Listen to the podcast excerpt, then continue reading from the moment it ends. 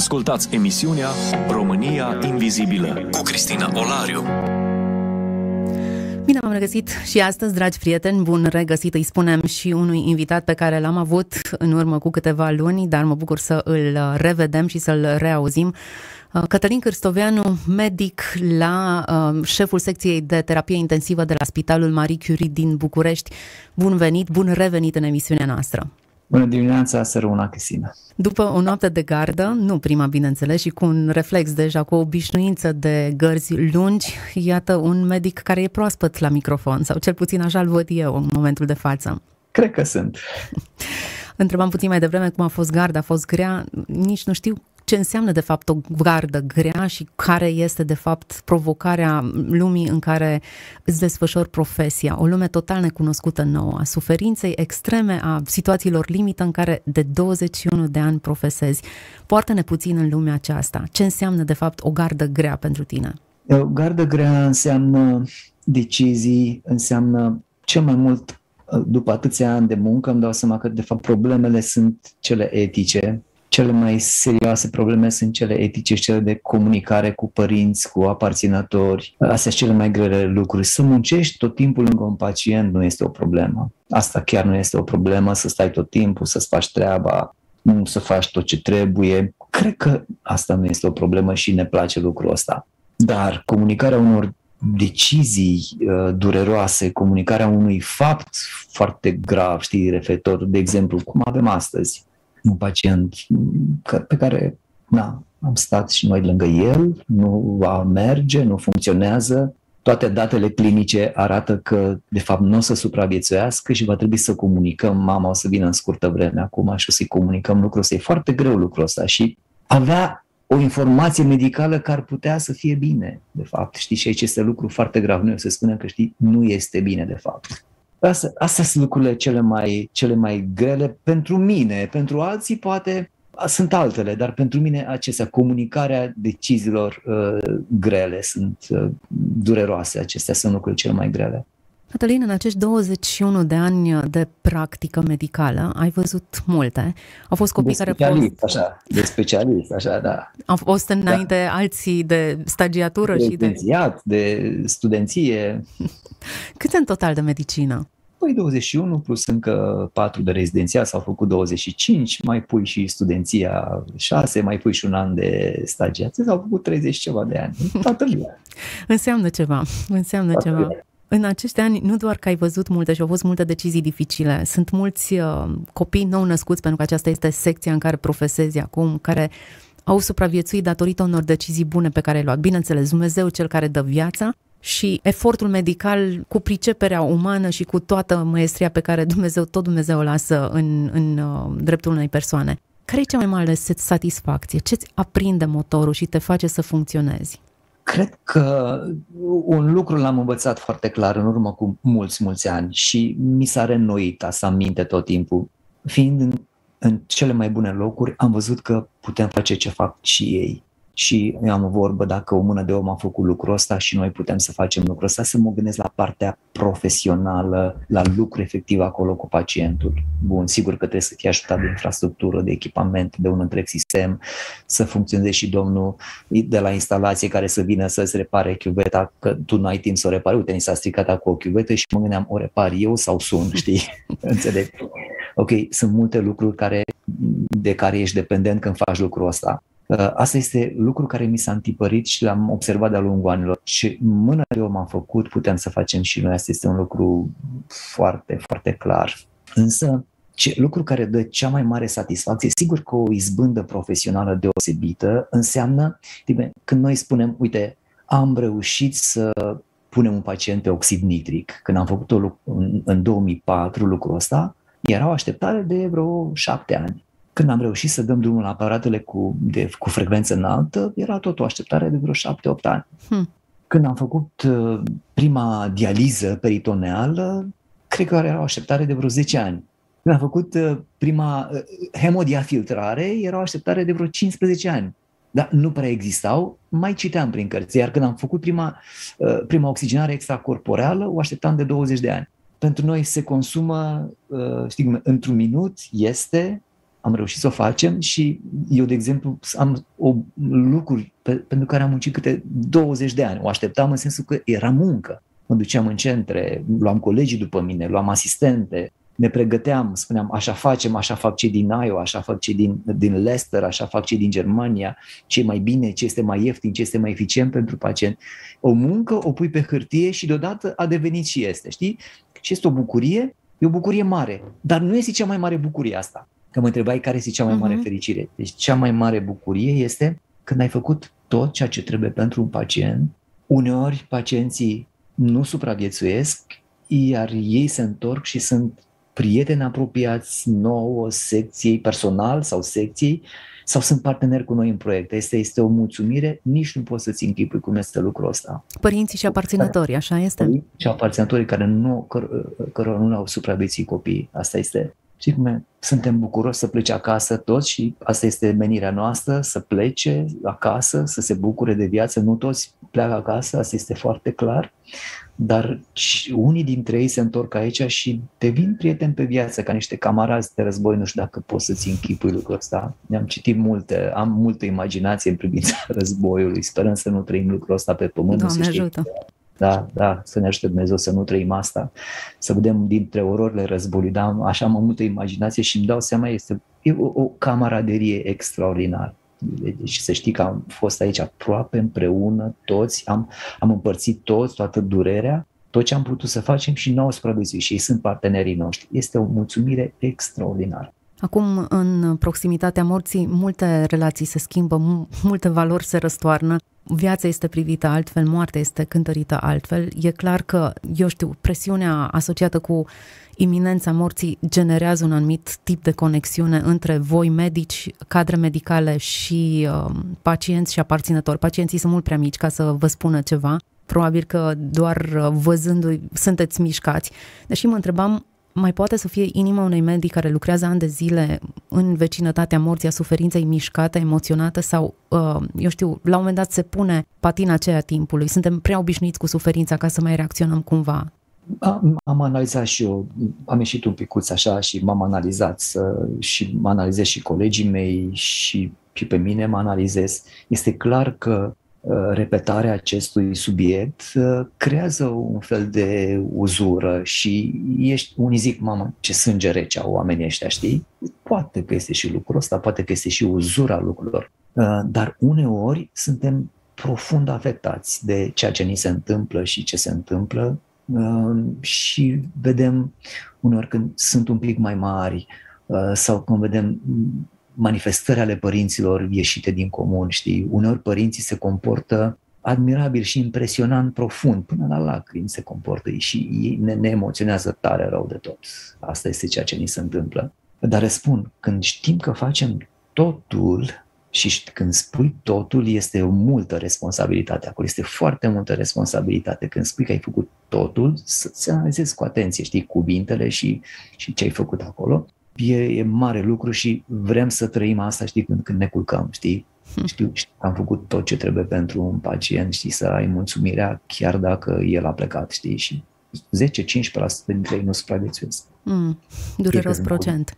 Boli genetice grave, deci uneori avem, chiar în momentul ăsta avem vreo 5-6 copii cu boli genetice foarte grave care nu au cum să supraviețuiască nici genetica asta este și nu au cum să supraviețuiască și creștem. Unul are trei ani, unul are un an și ceva, unul are un an și ceva, unul are patru luni. Sunt boli foarte grave și este pe unul să-l trimitem cu ventilator acasă și cu monitor acasă în scurtă vreme.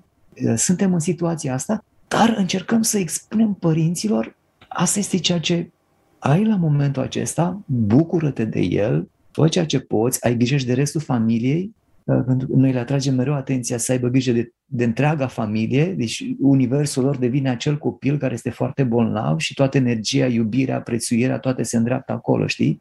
Învățăm să aibă grijă de toată familia, știi? La mame mă refer. Uh-huh. Se întâmplă multe tragedii în astfel de familii, se despart, uh, soții se simt abandonați sau invers, fel de fel de lucruri. Deci vedem multe tragedii și învățăm să, să primească lucrul ăsta, este ceea ce, ca și cum este ceea ce au avut ei din partea nu este Dumnezeu autorul durerilor în viață, dar este acceptat de Dumnezeu și asta este ceea ce a acceptat Dumnezeu pentru momentul acesta în viață, acum pentru familie și noi ne oferim ca ajutor al lor, ca sprijin al lor în, în tot ceea ce li se întâmplă, să, să le luăm un pic din povara asta, știi?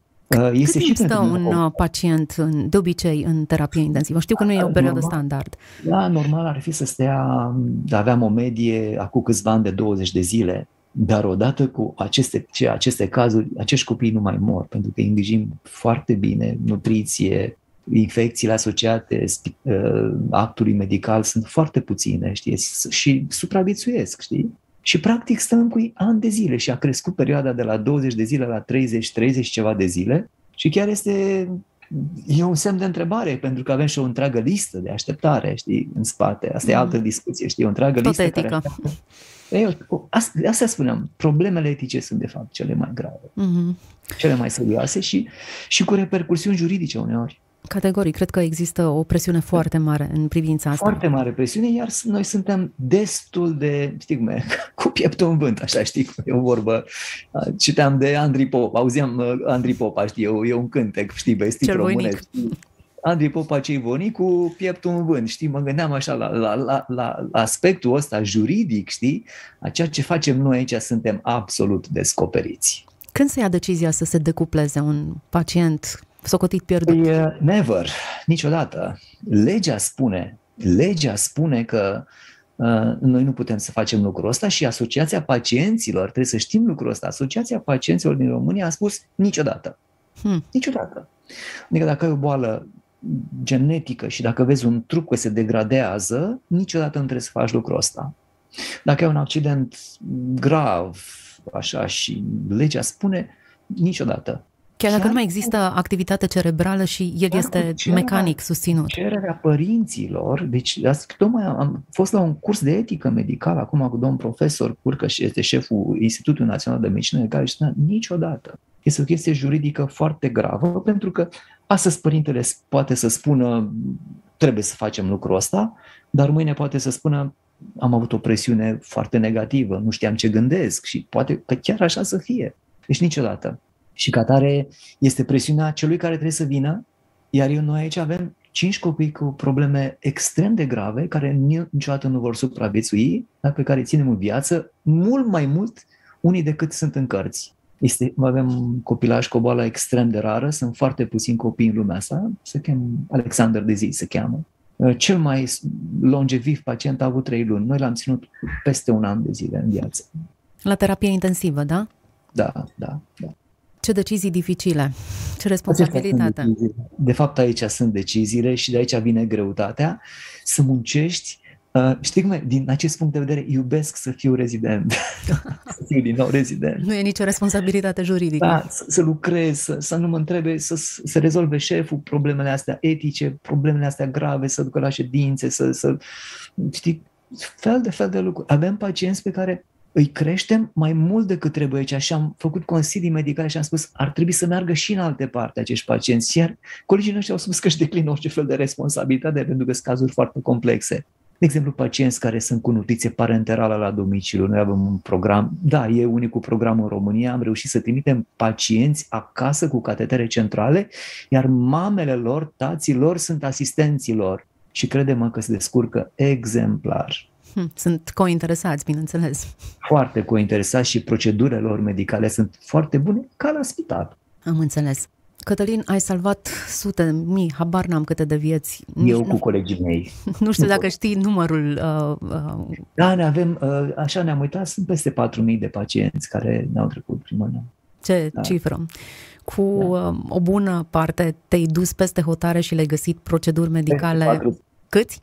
Peste 400. Peste 400. E mai mare cifra decât la ultimul interviu pe care mi l-a acordat. Crește această cifră. Între timp, da. Um, secția de terapie intensivă s-a modernizat, nu s-a modernizat, ai modernizat-o în contextul în care în România, cel puțin într-un an, 11 spitale au ars, majoritatea secțiile de terapie intensivă și COVID, știm care este situația în, în spitale. Cum ai reușit? Curg banii la tine?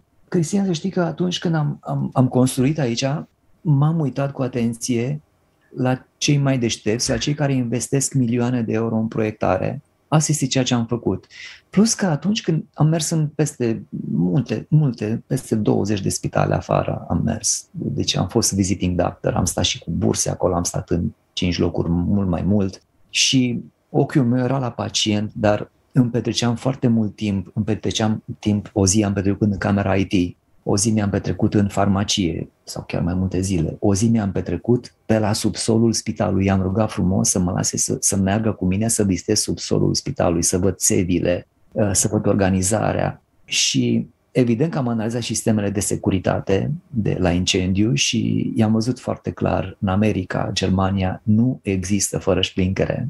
Și în urmă cu din 2010 când am proiectat noi clădirea, când am început, o 2011 când am proiectat clădirea, am spus clar, clădirea noastră va fi cum este în Statele Unite și în Germania, cu sprinkere. Bun, adică sprinkler știi ce înseamnă? Da. Este o chestie în tavan, se, uite, că, că se și vede că aici, prin tavan așa. Exact, Sprinkler e apă. A, o chestie, e o chestie așa în tavan, așa care la o temperatură de dacă crește o temperatură, cred că la parcă 65 de grade, e o pastilă acolo, se sparge și aici curge apă instantaneu. Deci dacă un pacient este în această clădire și printr-o nenorocire s-a întâmplat ceva, așa, deși sistemele electrice le-am făcut, am zis eu dacă pentru că mă curentam înainte, asta e problema mea, când lucram în spital, mă curentam la fire, Incredibil. deci cădea apă peste întrerupătoare, odată o priză a luat foc și ne-a murit un pacient. Deci era Asta era România anilor 2000, știi, din nefericire, știi? Și am spus niciodată așa și am zis vreau cele mai bune sisteme și am zis vreau să bag degetele în priză simultan și să nu mă curentez. Exact așa am făcut. Am lucrat mult la electrică, așa, am backup la backup, dacă poți să-ți imaginezi. Dacă pică sistemul electric, avem apara- bateriile aparatelor, dacă pică bateriile aparatelor, avem UPS-urile, UPS-urile întregi unități și dacă pică și UPS-urile, avem generatoare și acum nu am luat un generator, am luat două generatoare ca să sincronizeze, pică unul să fie al doilea. Deci am backup la backup la backup la backup. Asta la electrică. Iar la, iar la incendiu, pentru că, pentru, că, pentru că am trecut prin asta. Și dacă nu învăț nimic din ce mi s-a întâmplat, mi se pare că e o ipocrizie la mijloc. Să stau să mă plâng cui. Știi, s-a întâmplat că, nu, așa spunem, nu, așa a vrut Dumnezeu. Nu, este vorba de responsabilitatea mea, Dumnezeu îmi spune să fiu responsabil aici, știi? Despre asta este vorba. Pe el poți, nu pot să spun despre el că ne vrea răul, niciodată, nu, ci greșelile noastre și lipsa noastră de, de atenție și vigilență, ca el mă învață să fiu foarte atent, să fiu responsabil la locul de muncă. Iar referitor la incendiu, am spus, am pus splincăre și am spus, dacă se întâmplă cumva să fie o defecțiune electrică, pentru că astea sunt cele mai multe, să știți. Când ia foc, sunt defecțiuni electrice și nu este acel oxigen. Oxigenul doar întreține un pic cu arderea.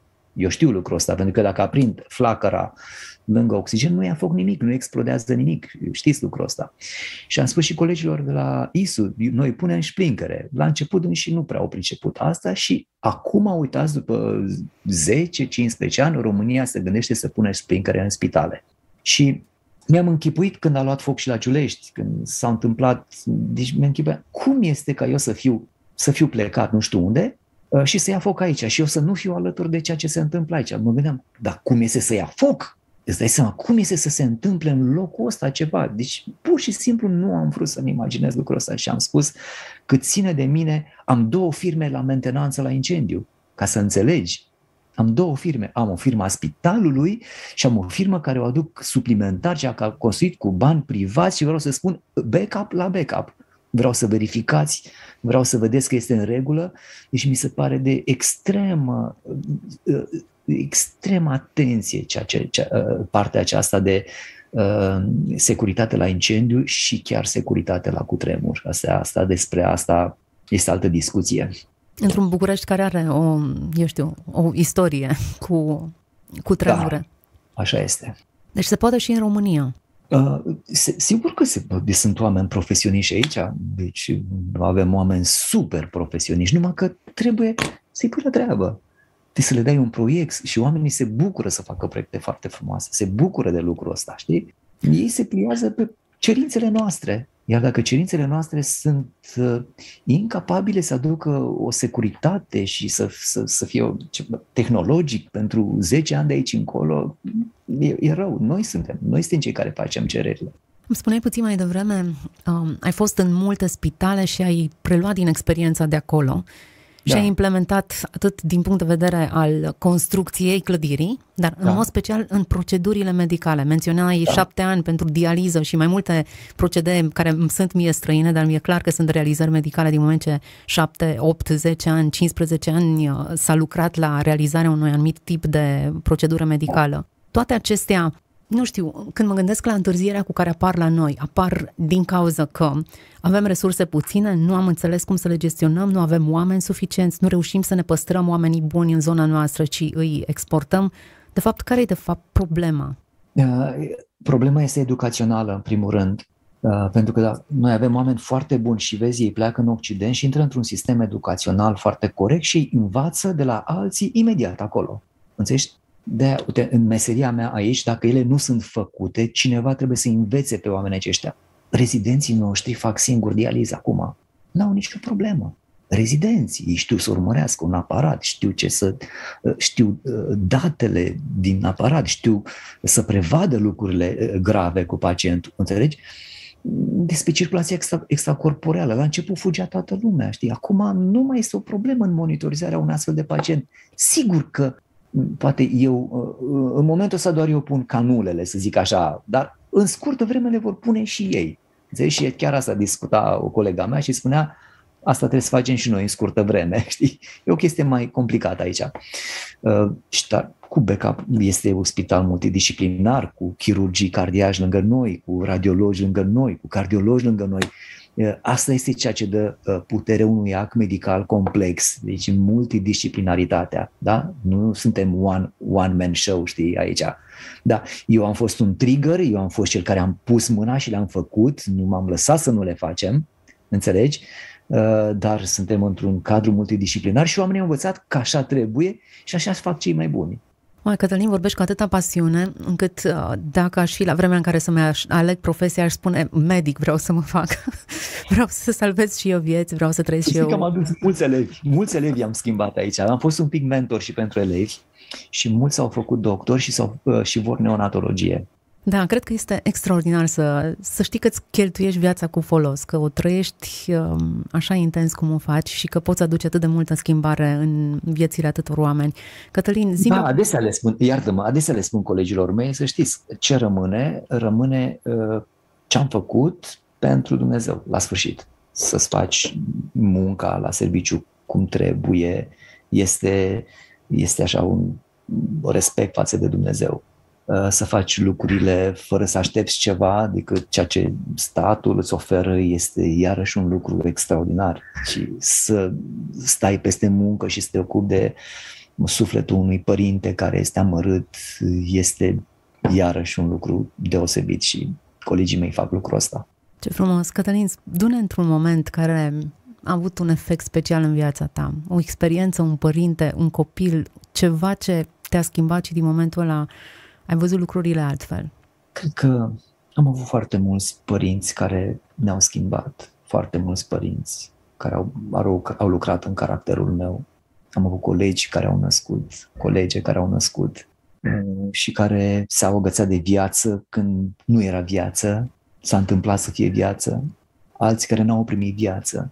Uh, dar cred că, spun acum, cel mai mult mă, mă înfioară nedreptatea și neechitatea unui act medical. Și asta m-a, m-a, m-a cred că m-a, deși, dincolo, văzându-i pe părinți și știi cum e, ai o întreagă panoplie, știi așa, știi cum e, sunt de la toate clasele sociale, uh, culturale, știi așa, știi, financiar, știi, uitându-mă la toți, îmi dau seama cu atât mai mult că noi trebuie să ieșim un pic din această zonă și trebuie să fiu un medic uh, al tuturor un de mare moralitate și profesionalism și uh, mi-a plăcut să fiu egal pentru toți, de aceea am și făcut un site al transparenței noastre, al transparenței cazurilor care vin aici, să încercăm să luăm ce este urgent, ce este moare primul, uh, să încercăm să îi ajutăm pe toți, dar să avem în minte tot timpul lucrul acesta. Asta a fost trigger major pentru mine, da? să încercăm să dăm viață celui care moare primul. Asta nu știu dacă înțelegi lucrul ăsta. E o mare presiune și o problemă etică medicală. Asta este ceea ce mi-a schimbat și a fost uh, un motor foarte important pentru dezvoltarea secției noastre. De aceea acum mai construim o secție, să știi. Bravo. Mai facem încă o secție. De aceea uh, avem și un program mare, PNRR, unde avem 100 de paturi, 80 de milioane de euro pentru 100 de nou născuți în România. Această problemă majoră a lipsei facilităților medicale pentru copiii noștri m-a, m-a mișcat profund, pentru că n-am putut să fiu egal cu toți de multe ori. Și de multe ori veneau părinți la ușa noastră și plângeau și nu înțelegeau de ce nu puteam să-i primim. Deci plânsul lor a fost dincolo de orice, știi, nevoie medicală. N-am cateterul X, n-am sonda Y, n-am aparatul, știi, un părinte care plânge la ușă și venea și nu înțelegea de ce nu putem să-i primim în acest moment. Pe unii dintre ei luam de mână, le dădeam un tur de secție și rugam să-i, și să-mi spună pe care să-l dăm afară. Care să-l dăm afară acum pentru copilul tău și murea. Și avem mulți morți pe lista asta. Asta cred că a fost uh, cel mai important trigger al, al acțiunilor noastre medicale și uh, uh, știi, încerc să mă liniștesc așa, știi, n-au murit degeaba copiii ăștia. S-a schimbat ceva cel ulterior. Pentru mine. Moartea lor n-a însemnat nimic, n-a trecut așa nevăzută, cel puțin pentru mine și sunt convins că și pentru alți colegi, dar care poate nu au avut curajul să, să zică de mâine schimbăm asta. Cătălin, uh, ești privilegiat să călătorești pe aceste culoare ale suferinței și să poți să faci ceva. Mulți sunt nebutincioși în fața suferinței, dar ție Dumnezeu ți-a dat puterea să faci ceva și uh, suntem recunoscători pentru ce faci. Eu mă simt inspirată de modelul tău și de modestie și de dedicare și de pasiune și sper să inspir și alți oameni, fie în profesiile pe care fiecare dintre noi le exercităm, fie alți medici care ar putea să facă același lucru și ar avea, dacă ar avea îndrăzneala să spună da, se poate, dacă punem mâna, chiar putem să facem o schimbare. Și uh, mă rog și dintre ascultătorii noștri care uh, înțeleg nevoia să se alăture cauzei tale și de ce nu să facem o emisiune cu noua secție realizată cu cele 100 de paturi uh, funcționale pe care le puteți uh, pune la dispoziția celor care au nevoie de ele? Secția noastră viitoare, poți să zic un minut ceva? Te rog. Secția viitoare uh, are o clădire pe 5 nivele, va avea 20 de paturi, va avea sală remene neonatal, va avea sală de operație dedicată nou-născuților în mijlocul secției, vom avea capabilități de presiune negativă în toată zona, deci apropo de probleme grave care pot apărea și va fi creată pe același principiu, deci one patient, one room, uh, dar mult mai mare pentru că noi noi facem multe proceduri într-o cameră și 10 metri pătrați sunt insuficienți. Deci cine vrea să participe poate să fie, poate să fie coautor la ce se întâmplă. Comunitatea deja a semnat și a trimis peste 700 de mii de SMS-uri, ori 2 euro înseamnă aproape un milion jumătate de euro. Comunitatea, iar și un trigger major pentru mine. Comunitatea spune, noi vrem să se întâmple și vrem să se întâmple la voi acolo. Deci un milion jumătate de euro comunitatea a făcut lucrul ăsta. Deci 8844 și dacă trimiți SMS bine, ai contribuit major, da? Acolo la această secție. Celelalte 100 de paturi sunt în toată țara, este plus ai noștri, deci 80, 20 la noi, plus 80 în toată țara, sunt 100 de paturi și banii aceștia îi luăm de la Comunitatea Europeană, am, împreună cu fondurile europene am scris acest proiect și vor fi implicați și colegii mei din celelalte secții și sperăm ca această pată grozavă neagră a neonatologiei românești să, să o ștergem în câțiva ani de zile. Doamne ajută, te rog să mai repeți odată SMS-ul la care putem trimite...